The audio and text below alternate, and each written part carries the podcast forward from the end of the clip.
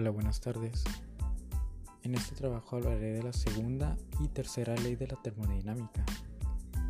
La segunda ley, esta está arrebatada a la dirección en la que se deben de llevarse a cabo los procesos termodinámicos, por lo tanto, la imposibilidad de que ocurra en el sentido contrario.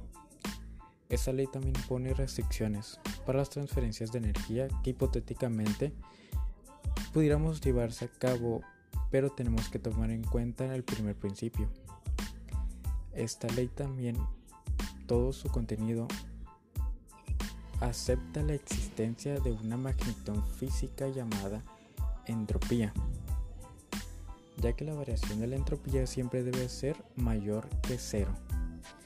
Un ejemplo de esta ley en la vida real es cuando tú pones una taza de café a calentar, la dejas sobre la mesa y a los 15 minutos está fría.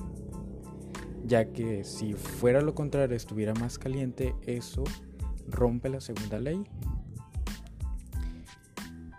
Ahora la tercera ley de la termodinámica afirma que es imposible alcanzar una temperatura igual a cero.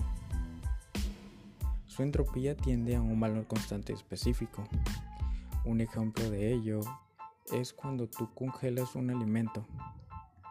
Por ejemplo, tú metes al refri algún alimento, por más frío que esté, sus átomos siempre estarán en movimiento, ya que básicamente los átomos siempre están en movimiento y es imposible detenerse,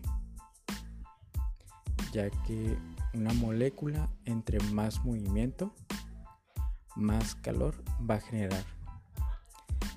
Este sería mi trabajo.